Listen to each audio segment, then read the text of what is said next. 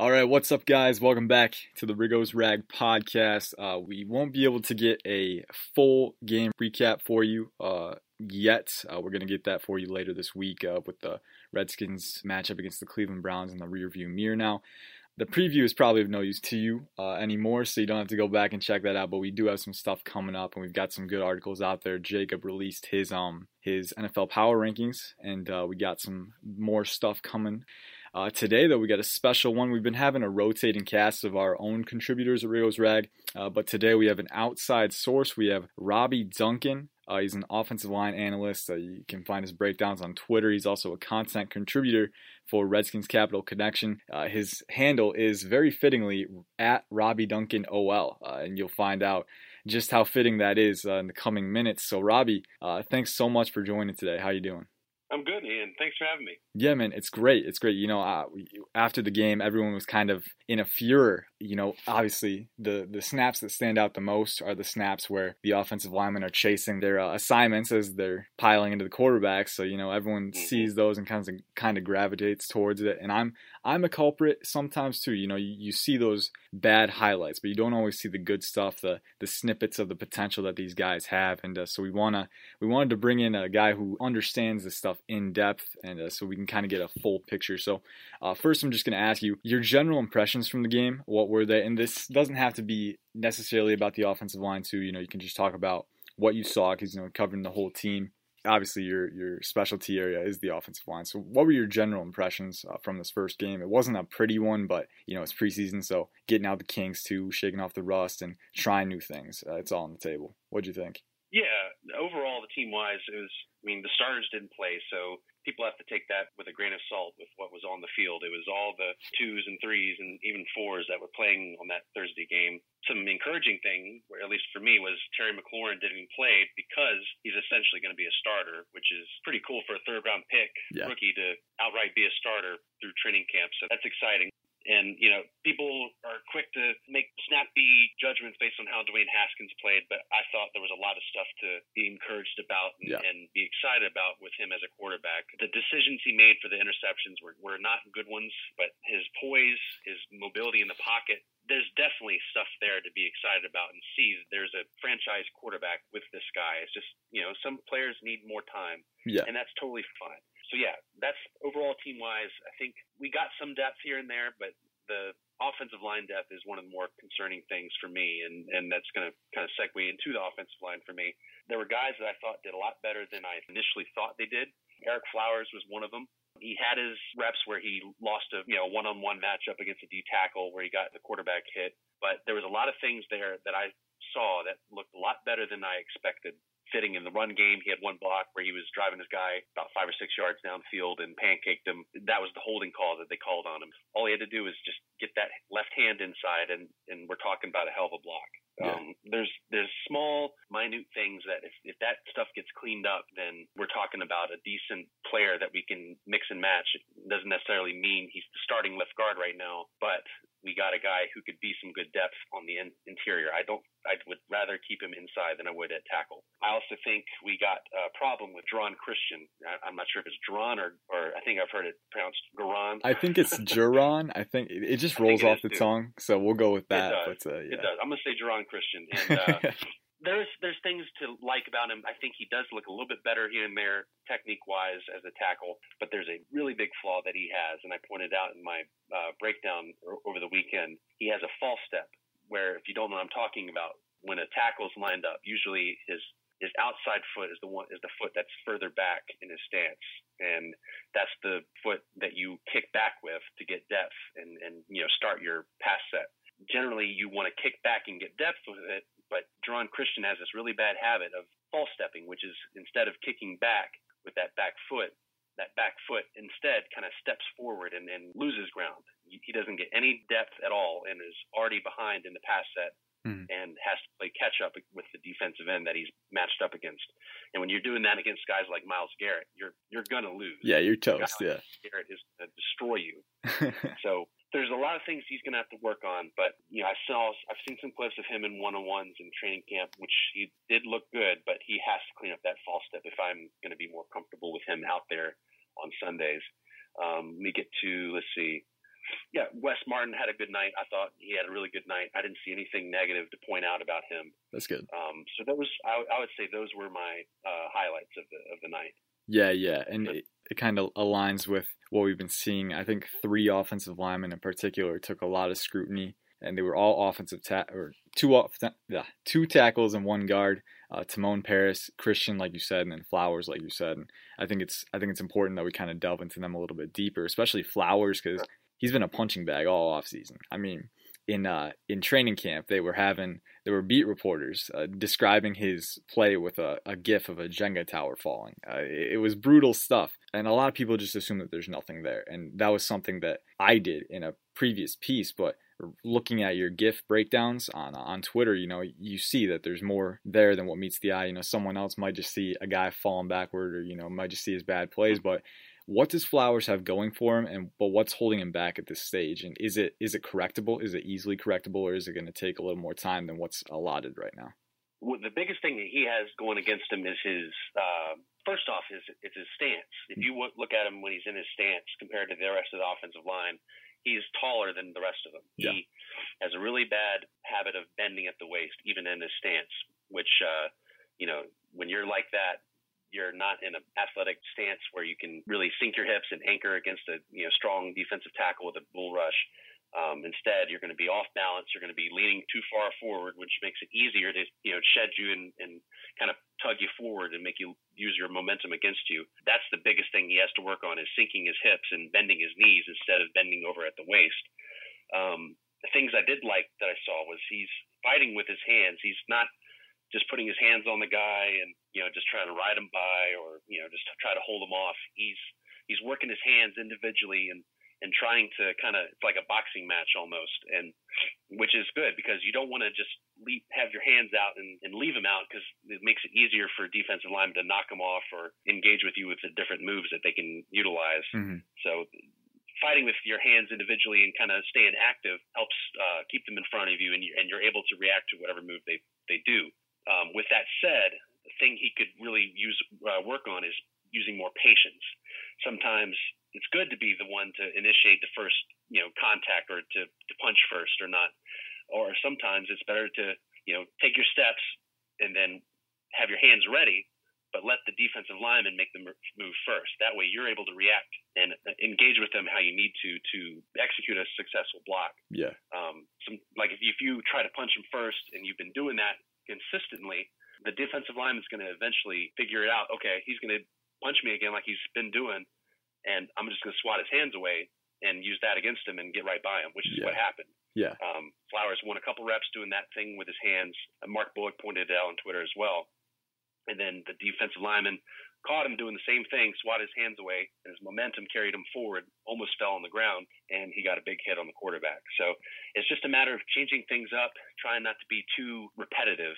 It's just like a chess match. You know, you don't yeah. want to keep using the same strategy. Keep it, keep mixing it up. Yeah, kind of thing. It's kind of like a give and take. Like a, uh, you, you sometimes need to wait for the defensive lineman to bite off more than he can chew, get himself in a compromising exactly. position, and then take advantage of that leverage. Yeah, that's nice. That's nice, and that's um it's really promising to hear that because Flowers, like I said, he's been a punching bag all off season, and uh, it's it's good to hear that there is some potential there. Hopefully, Callahan mm-hmm. can work with that in the next three weeks. But it sounds like he's going to make the roster because they they want to get something out of this investment. So we'll see what yeah, happens. Absolutely. But, yeah, but there's definitely something there. Uh, Timon Parris is a guy that you were really you seemed a little higher on him than the other guys uh, in your in your breakdowns. Uh, you, you were really talking about his upside, and um, you know, a lot of us when we're talking about offensive line, we kind of stop at, oh yeah, he's athletic, oh yeah, he has power. But uh, there's a lot of little minute details that they can use to maximize their traits, and I wanted to hear what you had to say about Parris because um, he's a guy that a lot of people have been kind of eyeing as a potential uh, undrafted free agent who could sneak on. You know, he, he was signed as an undrafted mm-hmm. free agent last offseason, and he's had a year to kind of develop. What did you like from him in the preseason game, and what can he work on? What I really like about him is his pass set. Like in, in general, in pass pro, he is very, very technical with it. He, he takes a good, quick first step, beats his guy to the spot, and then has his hands ready to fight and, and ready to strike and react to whatever the defensive lineman does. And he's square to the line of scrimmage, which is good. But the problem that he got beat on a couple times pretty badly was from oversetting where you kick too deep. You're you're so worried about beating the guy deep so he can't get around you on the on the outside or he beats you with a speed rush, that you open up the inside rush or the inside lane for him to take that and and then once you kick too deep, you're already behind and you can't um, really react to the inside rush until it's too late. Mm. So that's what really got Parris against that uh, the Browns that last Thursday night. It was uh, two bad reps where he got beat inside pretty badly, and it's all based on you know alignment. You know, we, sometimes you have to kick deep when the guy's lined up really wide. Sometimes you don't even need kick at all. The guy's lined up right in front of you, just bounce your feet in place and and um, and let your let him make a move. Don't let him go inside, make him go around you, yeah. kind of thing. Um, just just bounce in place. Um, and I think I want to say one of them, based on the alignment, I, I wish I could see from the backside, well, all 22 angle, but um, one of them for sure looked like to me that he could have just bounced in place and would have been just fine, but he kicked too deep and and just got uh, embarrassed and, by giving up the inside lane. Yeah. There was one play for Parris that uh, a lot of people thought he was at fault for, and I pointed this out in my breakdown too. It was if you look at the play itself, the entire offensive line was sliding to the right, including the tight end. I think it was Flanagan, uh-huh. um, lined up next to uh, Christian on that play. The entire line, including Flanagan, was sliding right, selling uh, like it was a running play. Everyone except the right guard, which was Zach Karen, um, number 67. Karen was going left, leaving a hand on the nose guard with the center. Because he did that and was looking left, Parris was sliding right like he, everybody else was doing, and felt no help. He he set out wide, selling the run, and then the defensive end slant, slanted inside, and he didn't feel any help, so he had to trace back and try to uh, salvage what he could. But yeah there was no way. And then people and the people back, look at that and see Parris chasing the guy and they're like, oh, it's his fault. Exactly, and yeah. that's why it's always important to not make uh, hasty judgments based on what you see initially on the field. It's always important to go back and watch the film first before you really uh, make judgments like that. Because I mean, what you would have thought when you when it first played out, it looked like a screen because Keenum kept backing up and they just threw it away towards Samaje Perine, and Perine himself was trying to block on that play. He they faked the handoff and then was blocking the edge against that defensive back that was blitzing as well. That was a it was a total max protect shot play that that looked like to me. So uh, yeah, watching the film is always the more important thing in that regard because you can see what really went down and not what it looked like originally. Yeah, yeah. Uh, going back to Parris's um his uh his issue where he uh, steps back too far. It, how how does that relate to Christian's issue? Are they like opposites or like because Christian he takes the false step, Parris sometimes kind of overcompensates. Is that what I'm getting from this, or? Yeah, I, I would say it's Parris overcompensating. It, it, it's a clean pass set. Like the technique, he has the shoulder lean inside, um, hip square to the line of scrimmage. He's kicking deep, but it's just too much it, you know, he I think he's too worried about getting beat wide or beat with speed that he forgets to um, be ready for the inside rush when he does that, and and that's what's hurt him. Christian, on the other hand, with this false step, there is no inside rush because the the defensive lineman's already taken two steps upfield and uh, is already almost around that that hula hoop, as they say, the you know running the hoop to bend around the edge. Yeah. So with Christian, he's I guess technically cutting off the inside, but it's not due to it's not on purpose. yeah. The technical flaw is, is uh, cutting off the inside rush lane for him, but um, all he needs to work on is getting that foot back. I, I, I do wonder if this is more a flaw for him on the left side, and I want to see if he was on the right side if he would still have that problem. Um, that would be something to really take a look at. Yeah, yeah. I, I saw I don't I don't remember if it was you or someone else who said that his technique almost looks mirrored uh, on the left side, like he'd be better on the left on the right side. But that that would be interesting to try out. Of course, uh, looking at the team's depth chart, it seems like they don't have a lot of choices, honestly. But that and that's unfortunate too because they're, they're, I know who exactly it was. I'm gonna give him a shout out because it was a good uh, good point to bring up. It was uh, Aaron in parentheses hashtag camp season at you done messed up. Oh yeah, yeah, Aaron. Yeah, he's always bringing up good points. Yeah, doesn't yep. surprise me. Good, good, uh, good point, Aaron. yeah, there's your shout out, man. If you if you get this far in the podcast, there there's your shout out. You got it. Yeah, that's um that's really interesting because I've I've always seen people talk about how someone might be better suited for the left side than the right side, but I've never really been able to understand the intricacies of why that is. It's just subtle habits that kind of that they kind of latch onto that maybe would place them into a better fit there. But that that's interesting. That's very interesting. Uh, I want to talk about the left tackle a little bit because Christian is there. He might be better suited for right tackle. Timon Parris is at right tackle right now, the backup right tackle. Um, mm-hmm. how is the? I know we brought you on to talk about the preseason game, but it kind of just it kind of just played out like this. Trent Williams, if he doesn't yeah. come back, We've got Donald Penn in the works. Um, can you tell us a little bit about him? It, it, it doesn't matter if you don't know a ton, but uh, it's just like because I, I feel like a lot of people, some people are latching onto his earlier years where he was a really good left tackle, and I want to know has he did he drop off a bit? What are his strengths, and can he kind of salvage the position there if Williams isn't isn't back?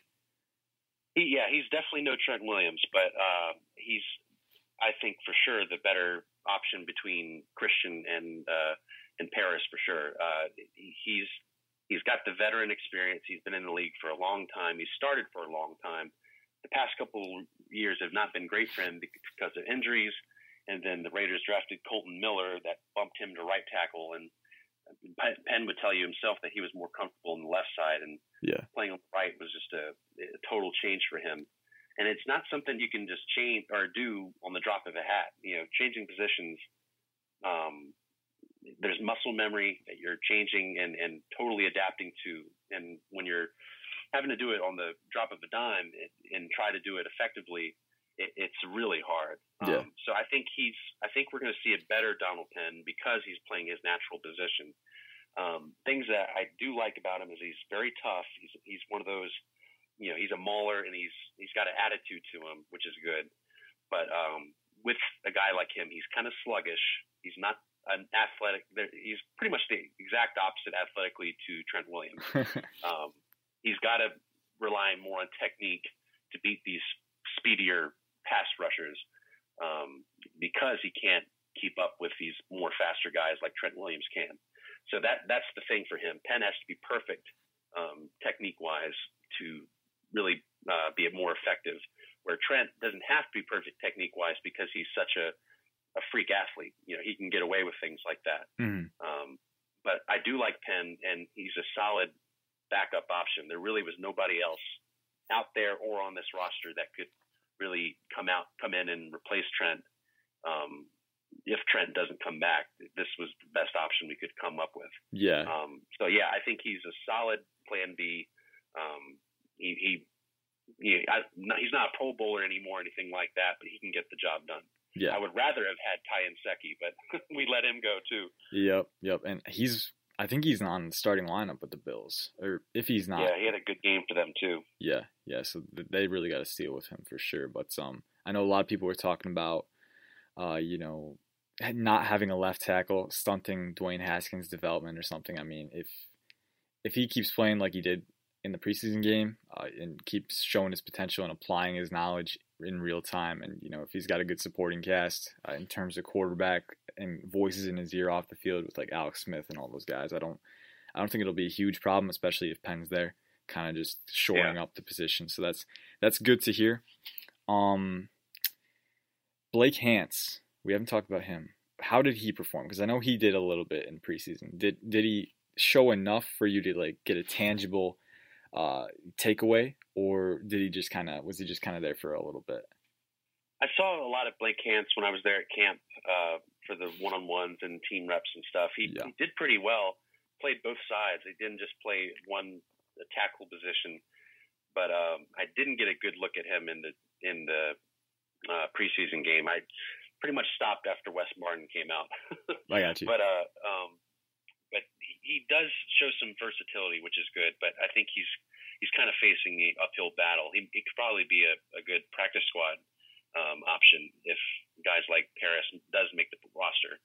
Um, but I, I like what I saw from him in camp. I'll, I'll probably need to go back and get a better look at him in the game and give him a fair uh, shot at that. But I, after Wes Martin was done, um, I kind of was like, all right, I don't need to watch the fours right now.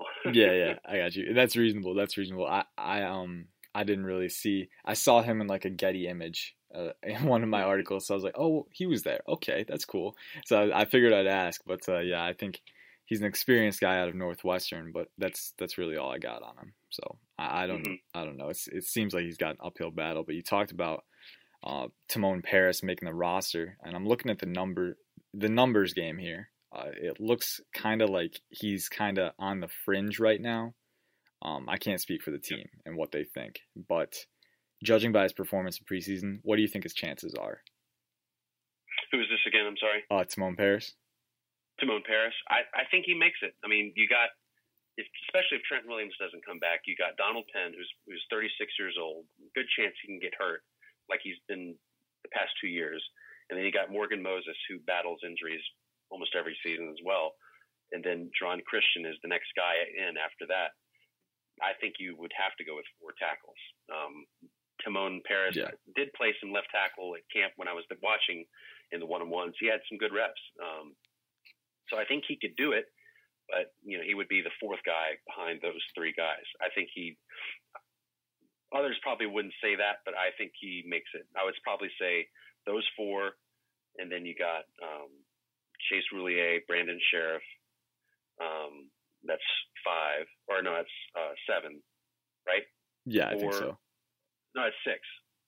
That's six. So Morgan Moses, Donald Penn, Timon Parris, John Christian, uh, Chase Roullier, Brandon Scherff, and then uh, Tony Bergstrom, and then probably who's the next or Wes Martin. Wes Martin. That's your. Yeah. I'd, I'd, probably say eight, eight guys. Okay. Maybe not. Okay. Yeah, yeah, I would um I would agree with that too. What about Corey Robinson? How does he factor in there? I think he's another guy that's facing an uphill battle, just like uh, Blake Hance is. Uh, Robinson, from what I saw, really struggles with the speed rush. He's a big dude, which, which you get excited about, but you know, six seven, almost six eight, 315 pounds. He's got the body of a tackle that you like. But from what I saw in camp, he really struggled with speed rush. Cassanova McKinzy was uh, really giving him a hard time, and uh, I didn't see much in the preseason game either that that would make me excited. He's definitely behind Parris and Christian for sure for me. Okay. Uh, may not agree, but I would probably go with those two before I would go with Robinson. Okay, so it seems like there's a little bit of a gap there. Okay, that's cool. Uh, we're we're almost out of time here. Uh, let's move back to the guard position because I realize we haven't addressed these two guys side by side yet. You've got Ereck Flowers, the experienced guy who they're moving to left guard. You've got Wes Martin, the rookie, who's impressed a little bit uh, with the action that he's gotten and uh, it seems like he might be easier to project in that starting role. Who would you say starts there, uh, judging by the progress they've made thus far? Based on what I saw in the first preseason game, I would start Wes Martin over Ereck Flowers. But I will say that Ereck Flowers did a good job, and he has not lost his, you know, penciled in left guard spot right now. But um, the competition's heating up. I thought Wes Martin had a really good night like I said earlier, didn't do anything that I would, you know, if I was grading his play like a coach would, I would not have given him any negative plays. Um, I thought he did really well, especially climbing to the linebacker. He had really good. He's really good at climbing up to the linebacker, taking him on square, and and just kind of staying engaged with him. He doesn't, you know, just let up and oh, there plays over. I, I made my block, kind of thing. He yeah. he finished. You know, he may not end up with the guy on the ground, but finishing your block is also just staying on your block until the whistle blows. Doesn't have to doesn't have to mean you know pancaking your guy kind of thing. Yeah. Um, but I like the way he plays. He's stout. Um, he, he he he actually pulled pretty well too. There was a play where he pulled and, and kicked out his guy, and the alley was wide open for the running back to get. I think it was about four or five yards. So I would give the edge to Wes Martin if I was starting or deciding who was starting. I would take the guy that's played the position you know most of his career and and knows how to play left guard and is used to it um, over the guy that's raw and still has a lot of kinks to work out. Yeah, and that that's not that's not necessarily an indictment of Flowers if he starts over no. him. Yeah, because Flowers no, can I learn. I wouldn't say that. Yeah. All right, that's good. That's good. I would, I would say that Flowers is like what you see with Flowers is a guy that's raw but has a ton of potential. If the light bulb goes off, goes off, and he kind of finally figures it out and then realizes how to play the the position effectively, that's the guy you would want out there. He's he's he was the strongest guy at the combine. You know, he broke. I don't think he broke records, but he he benched a, a ton of weight or reps of the 225. He's he's got strength. He's got power. Yeah. Um, and he and he's a I would say more athletic than Wes Martin, but um, like I said, like we said before, Martin has more. He's got the more technical. He's he's more nuanced than Ereck Flowers is. Yeah. And and that's the guy you got to give it to in this situation. You can't just put, especially if you're starting Dwayne Haskins, you can't put a guy like Flowers out there with the ones that's still kind of figuring things out. Okay. And and take a risk of hurting Dwayne Haskins. Yeah, yeah, exactly. And you talk about nuance. Uh, it, it's just one word. It doesn't carry a lot of weight on its own, but the depth of the nuance, the offensive line position, is something you. Mm-hmm. It's really hard to appreciate because I know a lot of people. It's not flashy, so people overlook it. But, um, and I'm kind of it's something that I don't really know much about either. But uh, just going off the top of my head, things like pad level, you know, when to strike, when to be patient. It's just so many different things that it's it's really hard to encapsulate all in one word, and it's it's it's really it takes a lot longer to develop it than I think people would realize. So it, it's really good to it's really good to hear that both of them have potential, and it's good to hear for me especially that Martin has an easy time moving up to the second level because uh, when when he got drafted, I had no idea who he was. when I when I wrote the article, I was like, "Wait, I've never heard yeah, of this guy." I, I didn't either. Yeah, I didn't either. I, I, remember tweeting exactly when he got drafted. I have no idea who this guy is. yeah, and I was like, I was like, and I was scrambling, to, you know, to to write the summary, and I was like, "What the heck?" It's like, "Oh, okay, he's he's strong. I'll put that in there." But I had no idea as to his athletic profile or anything like that. So it's good to hear that he was um holding his own out there for sure and it, it, it's weird that we didn't hear about him, but now he might be the starting left guard. So that's that's that's interesting. Um, we're almost out of time here, so Robbie, you're our guest. You've been very gracious. Uh, I want to let you have the final word here. Just is there anything that we didn't bring up that you want to talk about real quick, or just final thoughts to leave our uh, listeners with? Mm, just mostly that the depth is concerning that we have. You know, there's guys that in the back end that I you know, we're not, I'm not excited about, but we got a decent five. If Penn is healthy, he's our starting left tackle. Um, you got a pretty good competition brewing between Martin and Flowers, which is only a good thing. You know, if whoever wins, you know, you know you got a guy behind him that can be a decent uh, fill in. Um, so even if Martin wins and you got Flowers on the bench, um, la- Thursday night is encouraging to me that he can kind of figure it out and play the position effectively in mm. a, you know, whether it's starting or in a relief uh, spot. And we got Chase Roullier, who's a solid center, and he's young, stout, doesn't get hurt. That's the be- more. That's the most exciting thing about it. With the way this offensive yeah. line is staked out the past couple of years, he's healthy, does not get hurt, which is very important, especially at center, because he, he's got to be the that you know captain, the anchor of the line to yeah. make sure everybody's on the same page. And then Brandon Scherff, of course, we need to um, lock him down so we can have a long term solid right guard next to Morgan Moses as well. So um, there's potential to have a decent starting five, but the back end needs to improve for sure. All right, that's cool. Yeah, and uh, a lot of people, you know, the fallout of that preseason game, everyone was talking about, oh, the season is over. You know, it's it's the end of the world. But there there are areas to improve, and it is concerning the depth. But uh, there's potential there too and they got three more weeks to kind of smooth out the kinks. So we'll see if it happens. If not, uh, I just will just we got to hope for a healthy season. Uh, it feels like we're due for one, yeah. but with injuries, you can never be sure. It's it's very volatile. So we will see. Yeah, we will see. Um, event or that's all the time we have. I was gonna repeat what you said. I don't know why, uh, but that's that's all the time that we have, guys. Uh, I want to thank Robbie once again for coming on. You can follow him on Twitter at Robbie Duncan OL. Uh, I think you know why he has that handle now. Uh, he suits him very well, and uh, some great analysis here. So thanks, man. Uh, unfortunately, though, we are at of time. So peace out, guys. Have a great night.